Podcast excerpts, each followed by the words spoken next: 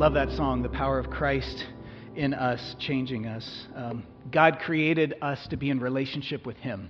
What we're going to see this morning as we look into His Word. And so I want to join us together as a church uh, to God by praying about those relationships with Him and within our midst. So would you join me, please? God, we thank you so much.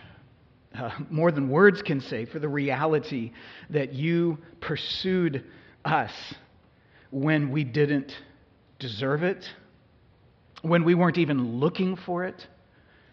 You demonstrate, the Bible tells us, your love for us in this that while we were still sinners, still running our own way, Christ died for us. Your pursuit was costly. You laid down everything to be in relationship with us, to reunite us with yourself when we weren't asking for it, didn't deserve it. God, we celebrate that relationship that you died to establish with us. We celebrate your love every Sunday morning. We thank you for making a way to include us as part of your family, connecting us with God as our Father and with one another as brothers and sisters. And God, I pray this morning that within the, the sphere of our own church, that that would be the experience of more and more of us, even today. For those that have joined us, either here uh, on campus in person or on our live stream, who maybe don't even have a relationship with you yet, perhaps have questions, uh, concerns, um, reservations about Christianity or about religion, God, we thank you that they are here. We pray that you would experience, you would cause them to experience your love through your people, that you are a pursuing and inviting God. I pray also for those who, who may feel a bit on the outside. Uh, perhaps because they're new to our church, or perhaps they've been around for a while, but for whatever reasons, maybe just feel like they're not sure if they, if they really fit. If, if this, if your church can be a place for them. And Father God, we know your heart, and we pray that your heart would define our church life. We pray that they would find people who care for them, who will walk with them, just as we all need people who care for us and walk with us, because you have cared for us and came to walk with us. Father, for those of us that are here and already established, as we're growing in our faith, I pray that you would give us a greater heart to see the people around us, the way that we have been seen by others and by you, the way that you see people around us. God, I pray that you would increase our burden to serve in our church. Not simply as a means to fill slots or volunteer and help out, but as a platform to connect with other people, to serve alongside others who are serving, to build relationship, to uh, usher and greet and participate in small groups and teach Sunday school classes as a means to connect with other people. God, give us the eyes to see one another the way you see us. I pray that even as we attend our church services, even as we participate in the activities of this church, you would help us to do that with an eye for those we don't yet know and a desire to be in relationship. And last but not least, God, I pray for those longing to be known, but maybe afraid of showing the real them. God, for whatever realities exist in our past, in our present, that we think may exist in our future, where there is doubt or shame or hurt or any number of things that can make us afraid to show who we really are. God, I pray that you would give every one of us a connection with a person whose heart is shaped by you. You know it all. You came after us while we were still sinners and running away from you. And so, God, I pray that you would bring every person into connection with someone today who will love them and serve them and accept them and desire to walk with them as we point one another toward you. God, may we be a place that helps people find and follow Jesus. For the glory of your name and the good of all people, we ask this in Christ's name. Amen. Thank you. You may be seated. And, team, I appreciate you guys leading us this morning. Uh, Pastor Bruce is on a well deserved vacation this week, and I'll be delighted to tell him when he gets back we didn't need him. We did just fine without him.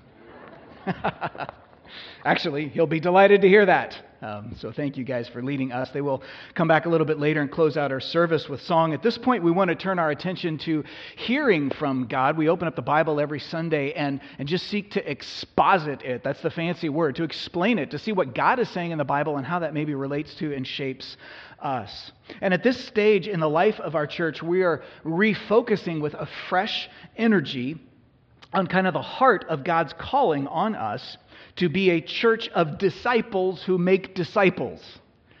Uh, that's the New Testament language. That's the language Jesus used. Basically, in a nutshell, discipling or helping people become disciples is simply helping people find and follow Jesus. That's God's heart in a nutshell. That's what we're called to. That's what we're focusing on. What does that mean? How do we do that? We're actually halfway through uh, eight weeks that we're focusing on that topic. The whole first half of this sermon series was kind of on the, the what and the why. Like, what is this discipling thing all about? And so we took that kind of phrase, helping one another find and follow Jesus, and we've unpacked that in kind of man on the street uh, language. Posted all of those services on our website. I'd encourage you to go back and see them if you missed out on them. What we're going to do for the remaining four Sundays starting this morning is talk more about the how. How do you help one another find and follow Jesus? Because as it turns out, God has given us some some tools, some key um, resources, if you will, some ways that we can help one another find and follow Jesus. He's given us one another, his people. That's what we're going to talk about this morning. He's given us his word, his message, we'll talk about next week. He's given us his spirit. We'll talk about that the following week. And lastly, he's given us his prize, the assurance that he will complete his work in us and lead us to eternity. All these things, if we sort of soak ourselves in these principles, we'll be well on our way to helping others find and follow Jesus. And so today we're going to start by looking at the importance of God's people. In other words, that we as a local church would be the kind of community um, that helps one another on this journey. What, what we're going to see today is that in order to be a disciple of Jesus, a follower of Jesus, who helps others find and follow Jesus, you need Christians in your life whose example you can imitate. You need Christians in your life whose example you can imitate. Imitation is a, a deeply embedded part of human nature. It's just kind of how God wired us. Have you ever noticed that? Right? You ever caught yourself like saying and doing things and you're like, I've never said that in my life. Oh, that's like my best friend always talks that way. You know, that kind of thing? You catch yourself imitating people sometimes without even realizing it, and that's an important teaching tool. Uh, a number of years ago, I had the opportunity to go to, on a short term mission trip to South Sudan. It's a very rural part of that country uh, in the early 2000s. There was a lot of uh, war torn fighting going on, a lot of poverty. And so these were a group of very, very young uh, church leaders who their education was limited because the educational opportunities were limited and they didn't really have the ability to travel outside their area to get more education or training. And so we had a chance to bring some of that to them. It was awesome. I'm like, yeah, sign me up. I want to do that. So for a week, we had 80 guys sitting in this really long, it was a glorified hut. It was a church building, but thatched roof, um, wooden poles, mud walls, the whole thing. And for a week, these guys came from all over, and we just sat and we were just teaching them all of these basic principles of church leadership. And uh, through translators, of course. A few of them spoke English, most of them didn't. And of course, none of us spoke their tribal language. In one particular session I was teaching, they had been at it for a couple of days. You know, seven, eight hours a day. It had been a lot of work. They were eagerly taking notes. And so I'd presented for a while, I don't know, 30, 40 minutes, something like that. They'd been listening to me talk, they'd been writing down. And I sort of came to this very point in what I was teaching that, that the importance of being in community where we can learn from others through imitation. And so I thought, well, rather than explaining it, why don't we demonstrate it? So here's what I did I said, um, I need three volunteers. Well, this is different, right? For what? I need three volunteers. Translator translates. Three guys, like, okay. so they come up front. Suddenly everybody's paying attention. What's going to happen, right? I said, okay, to the guys that was translating, I said, I just got one set of instructions. Just tell them to do whatever I do. So he tells them, and then he goes and he sits down. And so these guys are like, they're in front of 80 of their peers, right? and um, so I got up and I walked a circle, just kind of around the front area. Just walked a circle. They dutifully lined up. It was like the best Simon Says game you've ever seen in your life. They got right behind me. They walked. They followed my gait, my swing of my arms. I said, Good. And then I walked down the middle aisle. And I'm walking past people, and everybody's like, Where's he going? And then I turn around and I walk backwards. I actually don't know how far back here I can go without ruining this microphone. We're going to see. and so they stop and they turn around and they're like, oh, you're looking at me. So then they turn around. They're walking backwards. Everybody's laughing, right? And then I walk out the back door and people can see us outside the windows. And I took off running fast as I could. I'm just sprinting. Hey, that worked. That was cool. I took off running. These guys are like, oh, they start running. These guys have flip flops on. They go flying, you know. This one guy stops. He has to run back, grab his sandal. He comes back in. We're, all, we're huffing and puffing. We get back to the front. When I got to the front of the room, I just, I don't even remember what I did. I did some like crazy dance or something, you know. And so they all look at me and they're doing the crazy dance. Everybody's just roaring, you know, with laughter. So at the end of it, I finally said, okay, we can, whoa, that actually got me winded. That was cool. I said, we can all clap. Everybody clapped. And they sat down. Translator comes back up, and one of the guys that had followed me was in the front row. And I said, I just got one question. How did you know what to do? How did you know what to do? Like, I couldn't tell you. I don't speak your language, you don't speak mine. And the answer was obvious, right? He's like, We just looked at what you were doing and we imitated you. And the interesting thing was, they imitated me to a T the way I was walking, the way I was moving, the facial expressions I made. They picked up details that I didn't even know I was sending out, and they followed every one of them. You know, at that point, we didn't need a translator, did we? They could see what I was doing and follow it. That's what our passage this morning is talking about in 1 Corinthians 10:31 to 11:1. That's a single paragraph. It's one of those unfortunate places where there's a chapter break in the Bible that probably shouldn't be there. Uh, chapter 11, verse 2 should probably be chapter 11, verse 1, but there we are. If you got your Bibles, I want to encourage you to turn them to 1 Corinthians chapter 10, verse 31, where the Apostle Paul, he starts out by saying, okay, he's trying to make this point like, discipling, following Jesus, it's a team sport.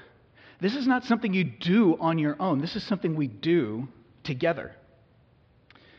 He says whether you eat or drink, there's, there's more in the context as to why he's talking about eating or drinking. Basically, he's saying all the decisions you make about how you're conducting yourself and what social rules you follow and don't follow, he says don't do it for yourself because you're asserting your beliefs about how things should be. You do it so that God would be honored by the people around you. That's what he means when he says do everything for God's glory. That's God's reputation. God's, God's fame? How is God being seen? And so, as a result, when we're trying to glorify God, we are always thinking about the people around us as well as God because we want them to see Him. That's what it means to give God glory. So, in verse 32, he not only says, you know, do everything to God's glory, and then he says, give no offense to Jews or to Greeks or to the church of God in their first century context, that was a convenient way of putting people into major categories. There were Jews, which were roughly corresponding to religious people who were interested in God, but they weren't following Jesus. So they, they had a different religion, deeply spiritual people, but they didn't know Jesus. And then there were Greeks, which was kind of a catch all term they used in the first century to talk about just the broader um, community, um, secular people, people who aren't deeply religious, they're just living their lives, right? And then he talks about those who are actually inside the church. So I've got people who are part of my church. I've got people who are following God or trying to follow God through different religions. And then I got other people who probably aren't religious at all. And he says, all three matter because I want all three to see God when they see me. So, the basic point he's instructing them in is this discipling is a team sport. How do you like how do you we're here to help people find and follow jesus. Great. Got the concept. How do you do that in the real world where there's so many people coming from so many different places? How do we sort out how to implement that in every case? And there the bible gives an answer. You need a team And you need role models. Verse 33 and, well, chapter 11, verse 1 should be 34. He says, Give no offense to all these different groups of people. And then he immediately points to himself, just as I try to please everyone in everything I do.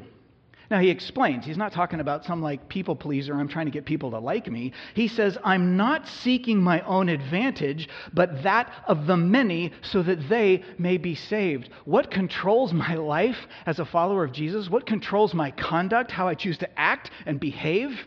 It is not me asserting my rights and my beliefs. It's me saying, Who are you and how can I help you find and follow Jesus? I will change whatever I can if it gets me out of the way and helps you see Jesus more clearly. That's the mindset. In our last verse today, we get kind of the punchline Be imitators of me as I am of Christ. You see, in order to make disciples, they needed models like the Apostle Paul, whose example they could follow. They watched him interact with Jews and with Greeks and with people inside the church, and they were able to learn from his example oh, I could do that, I could do this.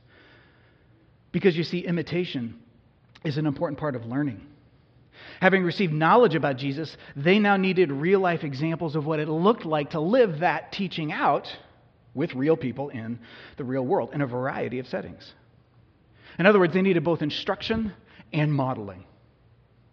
We're going to talk about instruction next Sunday. That's where we hear about God's Word.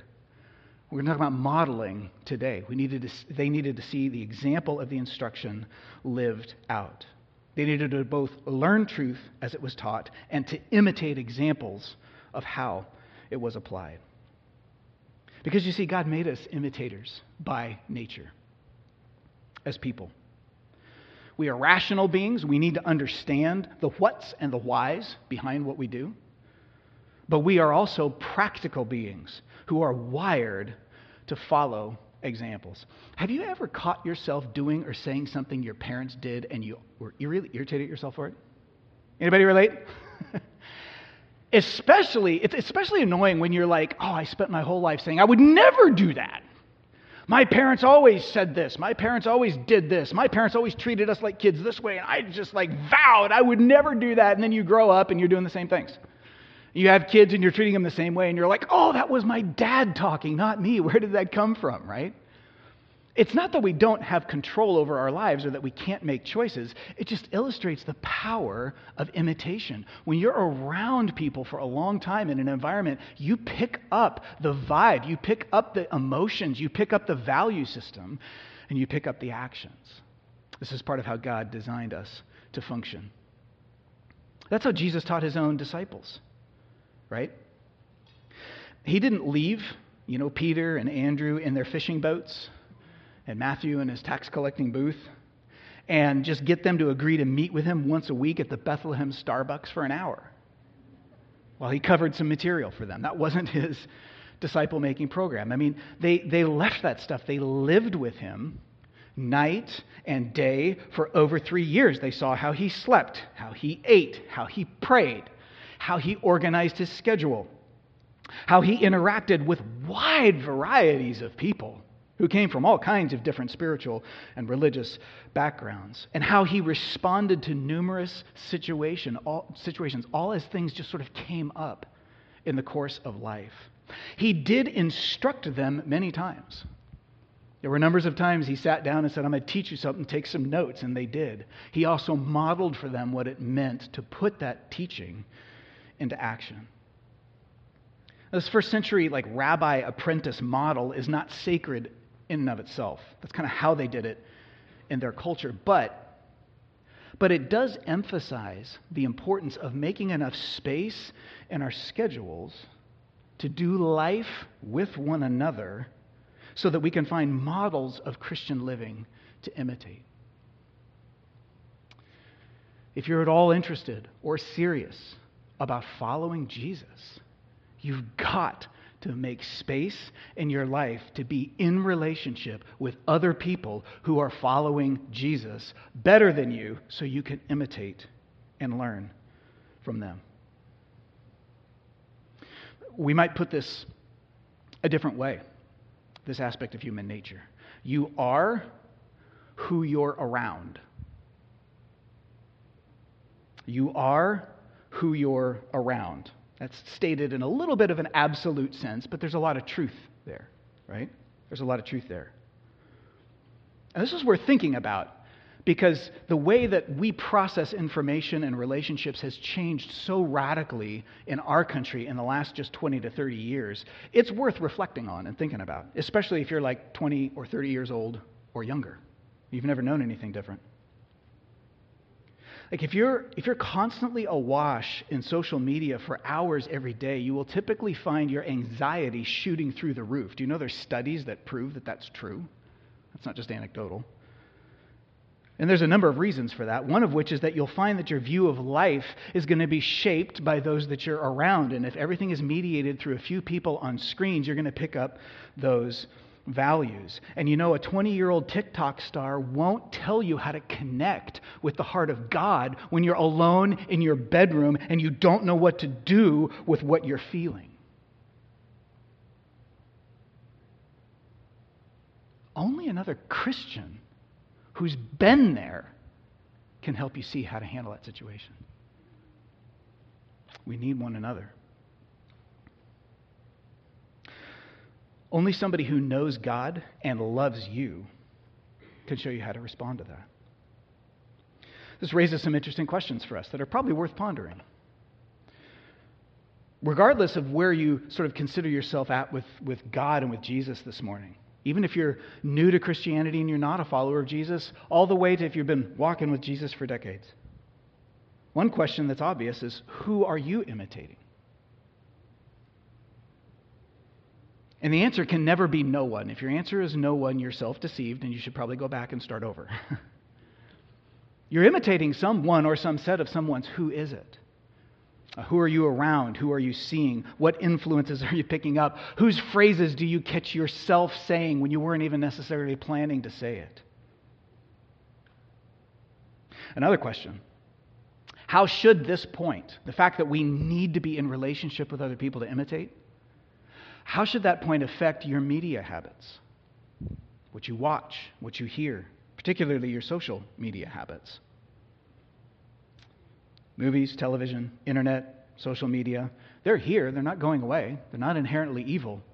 They're fraught with problems. We should be wise about how we interact with these tools. One more question. How does knowing that I need to be in relationship with other people if I'm going to really find and follow Jesus well, how does that impact the way that you're weighing your COVID infection risk against the risk of isolating yourself from other Christians. See, there's, there's real risk on both sides. Though I'm not sure we pay as much attention to the risk over here as modern American Christians as we do pay attention to the risk over here.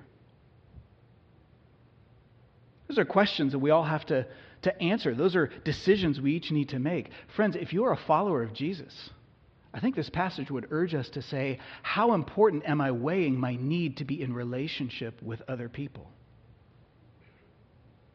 Helpful things to think about. This passage tells us we need to imitate others who are following Christ so that we can become followers of Christ as well. We're not going to do it on our own. We're just not going to do it on our own. Now, if you, if you see that and if you agree with it, if you say, okay, I am a Christian, I believe the Bible is God's word, I should do this, you're probably going to run into several hurdles if you try to go about doing this. Now, there's a number of them, but I want to spend a few minutes touching on at least three of the big ones. Three of the big ones. One is you might run into either a false sense of humility, or you might run into a false sense of arrogance, false views of it, or you might just run into human pride. Let's look at each of these for a moment, because the Bible addresses them as well. If you say, I want to go invest myself and, and, find other people that I can be in relationship with and imitate, you might run into, first of all, a false sense of humility, a misunderstanding of what humility is. Think of these as sort of like hurdles that have to be overcome. You may or may not run into this particular hurdle personally, but these are pretty common ones. They're worth considering. This is sort of the idea of somebody saying or thinking, you know, I could never serve as like a role model for somebody else. I mean, give me a break. I haven't arrived. I mean, it's okay for Jesus to say that he should be a model because, you know, he is God in human flesh. He gets a pass, right?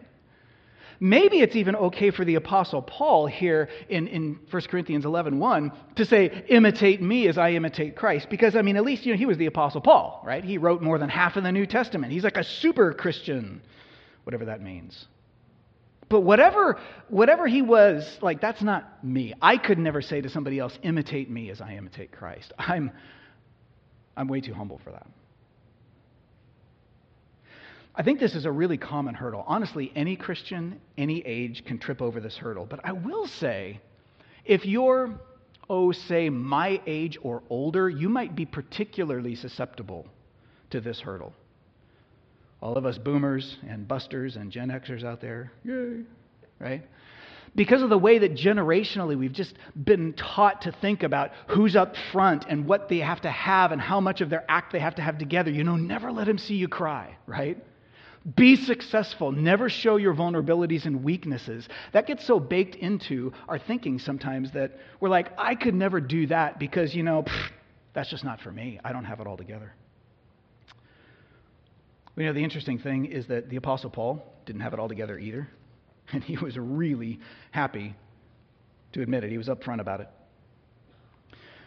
We just looked at this passage a couple weeks ago in Philippians chapter 3. He says, Look, I have not already obtained He's talking about spiritual maturity. I've not already obtained it, nor am I already complete or perfect, but I press on to make it my own. Verse 13 Brothers, I do not consider that I have made it my own but forgetting what lies behind and straining forward to what lies ahead. You see, he's saying, I am not a complete, perfect Christian by any means, and I'm the first guy who knows it. But you know what? Then he says a couple verses later, Philippians chapter 3, verse 17, the same thing. Brothers, join in imitating me.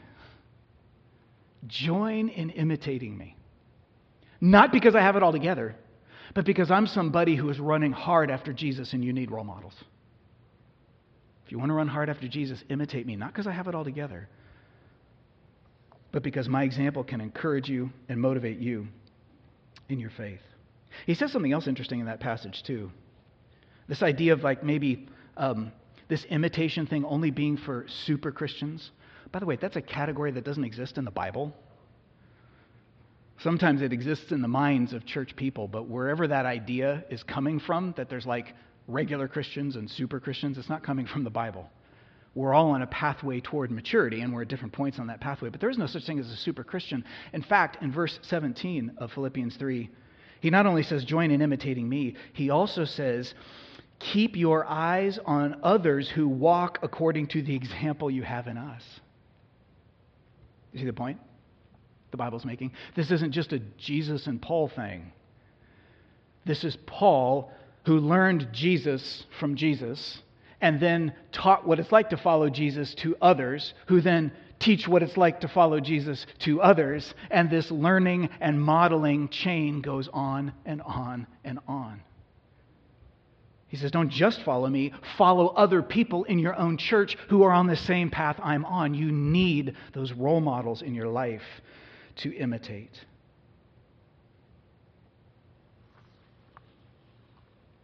We should also realize that people learn a great deal from our victories and our successes.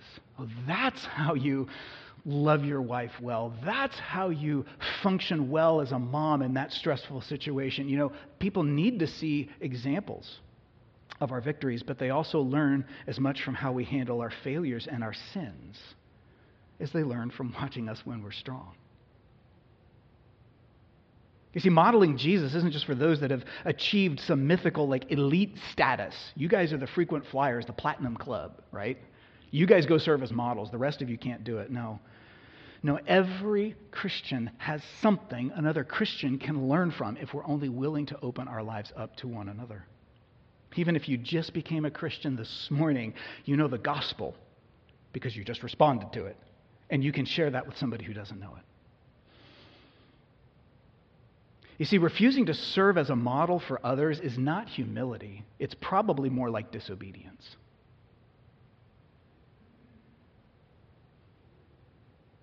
Imitate me. Keep your eyes on others who do the same. Because, see, modeling spirituality for others, modeling our following of Jesus for others, is not about you and what you have or haven't achieved. That has nothing to do with it. It is about them and how you can serve them as they take a step forward in finding and following Jesus. That is the mind of Christ who came after us. That's the mindset of a disciple making Christian. Could it be that we don't make disciples at the rate we probably should because we simply don't let people into our journey?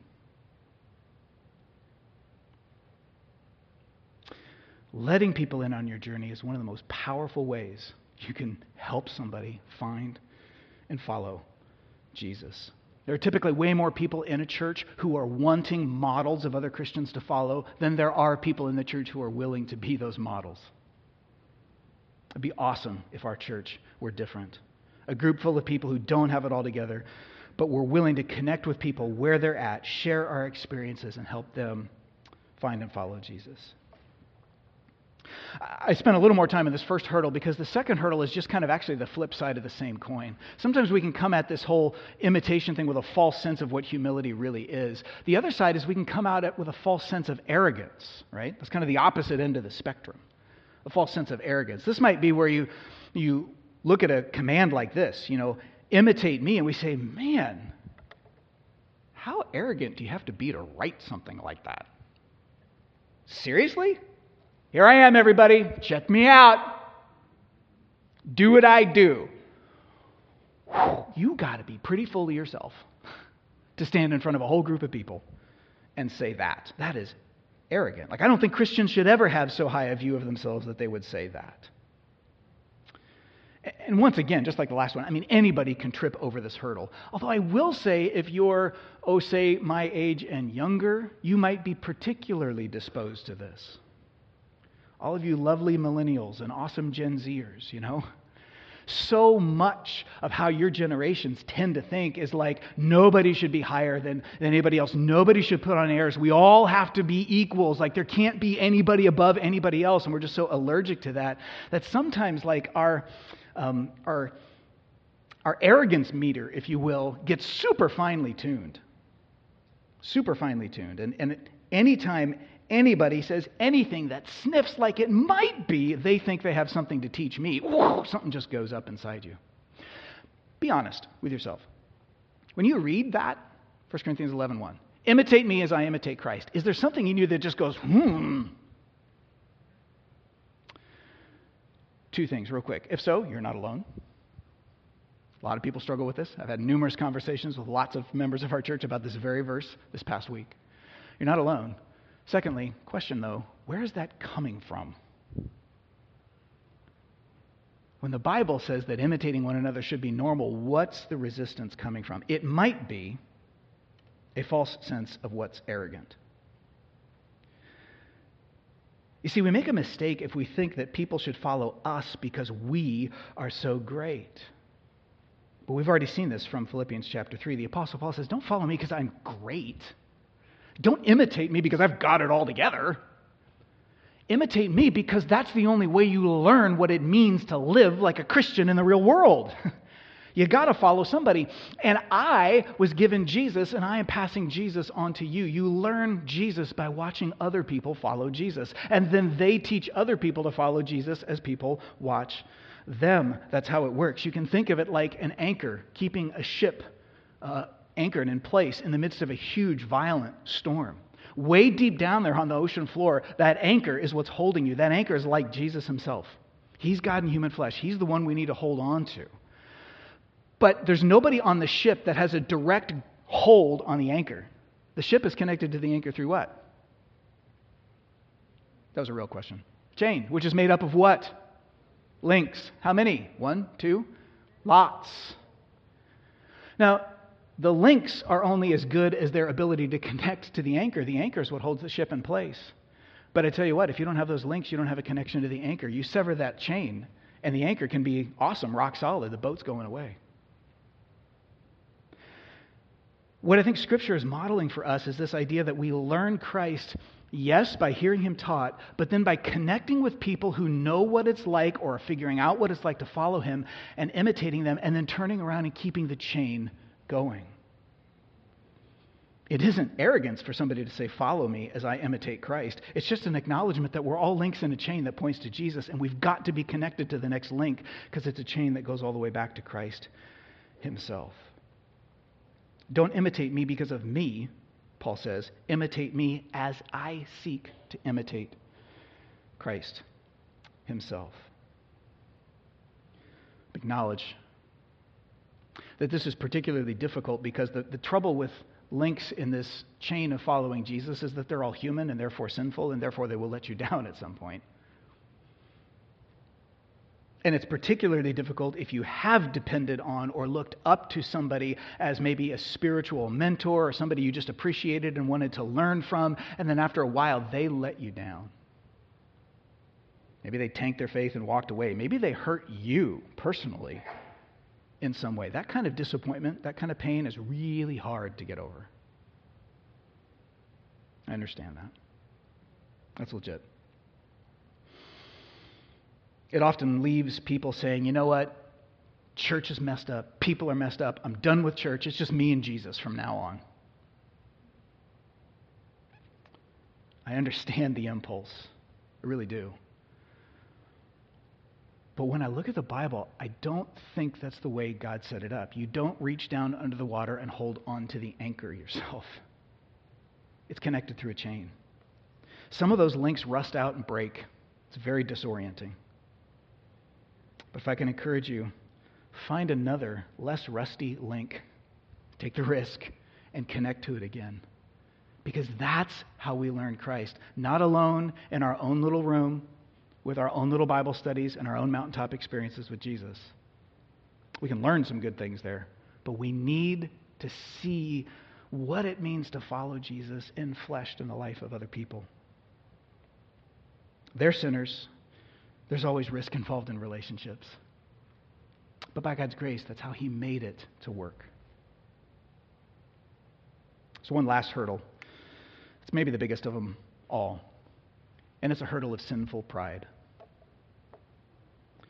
There's a hurdle of maybe an, an, a, a wrong view of humility and a wrong view of arrogance, but this third hurdle is sinful pride. And let's just say right out this one's universal. this has nothing to do with what generation you're part of or what your past experience has been. This is human nature. Sinful human pride. In fact, this one probably lies underneath the other two. This is really kind of a root one. You see, pride is the way the Bible defined it. It's when I'm, my whole world is sort of oriented around me. That's what I'm doing. I'm living for me. I'm about me, ultimately. And this kind of sinful pride, which is in all of us, sometimes makes us not seek to invest in others because, you know, we're comfortable with our existing friends. I have what I need. It's all about me. So I don't even see people around me, much less want to make time for them. Other times, pride makes us not open up our lives to new people because we're afraid we'll fail and we'll look foolish. In other words, I'm concerned about how I look. It's all about me, so I just won't do it. Hopefully, somebody else will take care of it. And you know what? Sometimes pride makes us not look for people to imitate because we don't want to look like we have something to learn. We don't want to look like somebody who needs to be taught. In other words, we want to be seen as having arrived. It's pride, once again. But I love the last four words of our passage this morning. Hebrews, or sorry, uh, 1 Corinthians 11:1. As I imitate Christ. Imitate me as I imitate Christ. So the anchor is Jesus, the ultimate model is Jesus. So when we're imitating Jesus, what kinds of things are we doing? Mark chapter 10, verse 45. Jesus himself said that he came, God in human flesh, deserving of all obedience and worship, and yet he did not come in human flesh to be served, but to serve and to give his life as a ransom for many.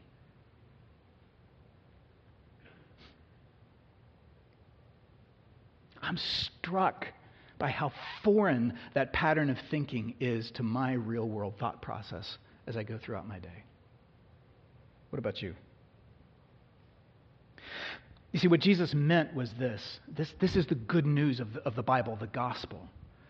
That there's this barrier between me and God. It's my own sin. I've rebelled against Him, and I cannot get back to Him. And He comes Himself to take care of my sin problem, and He did that at tremendous cost to Himself. He had to become a man, limit himself to finite human life, suffer, bleed, and ultimately die on the cross to pay the penalty for my sin and your sin for us. That's the only way we were going to be united with God. And so he, the one who should have been served and worshiped, became the servant. He laid his life down to give us what we need because of his love. Friends, if you're with us this morning and you're not sure where you're at with God or you're trying to figure God out, let me encourage you this, according to the Bible, is where life begins. This is where life begins by recognizing what Christ has done for us, not what we can do for him to be good men and women, but what Christ has done for us in receiving that gift. If you have more questions about what that looks like or how that works, I'd encourage you to talk to a Christian, maybe that you came to church with today, or you can always talk with us here at Harvest Community Church. Fill out a connection card, give us a call. We would be delighted to help you find and begin to follow Jesus. This is where life begins. Now, members of Harvest Community Church, brothers and sisters in Christ, those of us who may have already started that journey with Jesus in our past, the journey begins there. It does not end there. It begins there. As your life is shaped by Jesus, you increasingly become the kind of person who's always wondering, how can I lay myself out for the good of others? That just becomes the natural way you think the more you imitate Christ. You start to, to see the joy of washing people's feet, so to speak, as Jesus did literally in John chapter 13, taking the place of a servant to serve and humble himself before his own followers. And they're like, You can't do this to us. And he's like, I have to. If I don't serve you, you got nothing. How can I lay myself out for the good of other people so that people see God in me more than they see me in me? Do my actions and my attitudes and my social media posts draw attention to me and who I am, or are they drawing attention to God? As C.S. Lewis put it so artfully humility isn't so much thinking less about yourself, you just think about yourself less because you're so consumed with who God is. How can I give of my life to make space so that you can see God in me for your own good and His glory? You see, the gospel of Jesus is the only cure for this sinful pride. It's the only cure. We need hearts changed by the sacrifice of our Savior.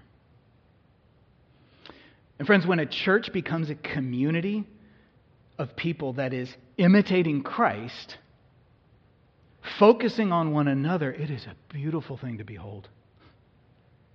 When you have a group of people who are always thinking like, how can I make space to be involved in each other's lives? It's glorious to behold. I love the way some of the members of our church do this on a regular basis. It challenges me to think beyond just serving and volunteering. Sometimes my wife teaches Sunday school, and it's like, how can I get to know the kids and get to know the parents? And not just how can I fill a slot and do my part once a month on a Sunday morning. And then there's relationships with kids and parents that take place after that because the serving is not a way to just volunteer, the serving is a way to connect with people. It happens when you see something like our trunk or treat coming up. Can I just help out the church? Or can I be with people and create a fun experience together? Then next week when I see you in the atrium, I could say, Oh, you were the one dressed like a scarecrow. Wasn't that fun? Let's connect. Let's be involved with one another. Besides, we'll have members of our community showing up that may never come into this building on a Sunday morning right now unless you meet them and connect with them and they realize that you care. It's some families who hang out here on Sunday mornings with their kids because they got to eat. So they bring some snacks instead of rushing home and they hang out in the atrium and talk together. Kids got to be fed, but how can we use that to springboard and be in relationship? It's guys after our last men's breakfast um, back at the beginning of this month, a couple of weeks ago, who said, Hey, the men's breakfast is over. I just met so and so. He and I are going to go out and grab lunch. I just want to get to know him. Giving more of my Saturday for another person to build relationships. Because we need people in our lives who are following Jesus so that we can imitate them. So, in order to find and follow Jesus, we need other role models we can follow. Let me wrap this up by going back to some of those questions we asked earlier. I encourage you to think about these.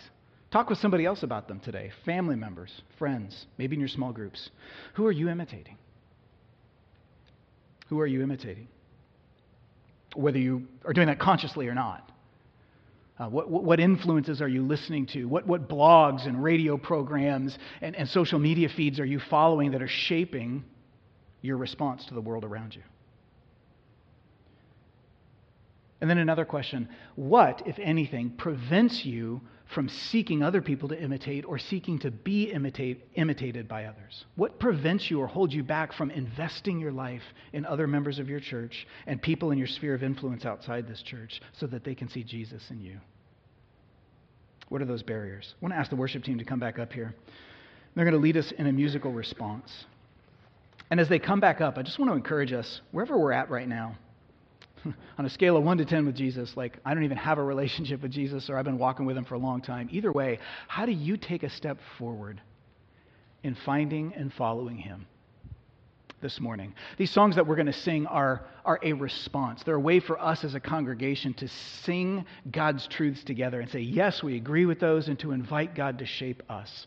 So let's enter this time of singing with an open heart and open hands to hear from God. He's the one who laid down his life for you.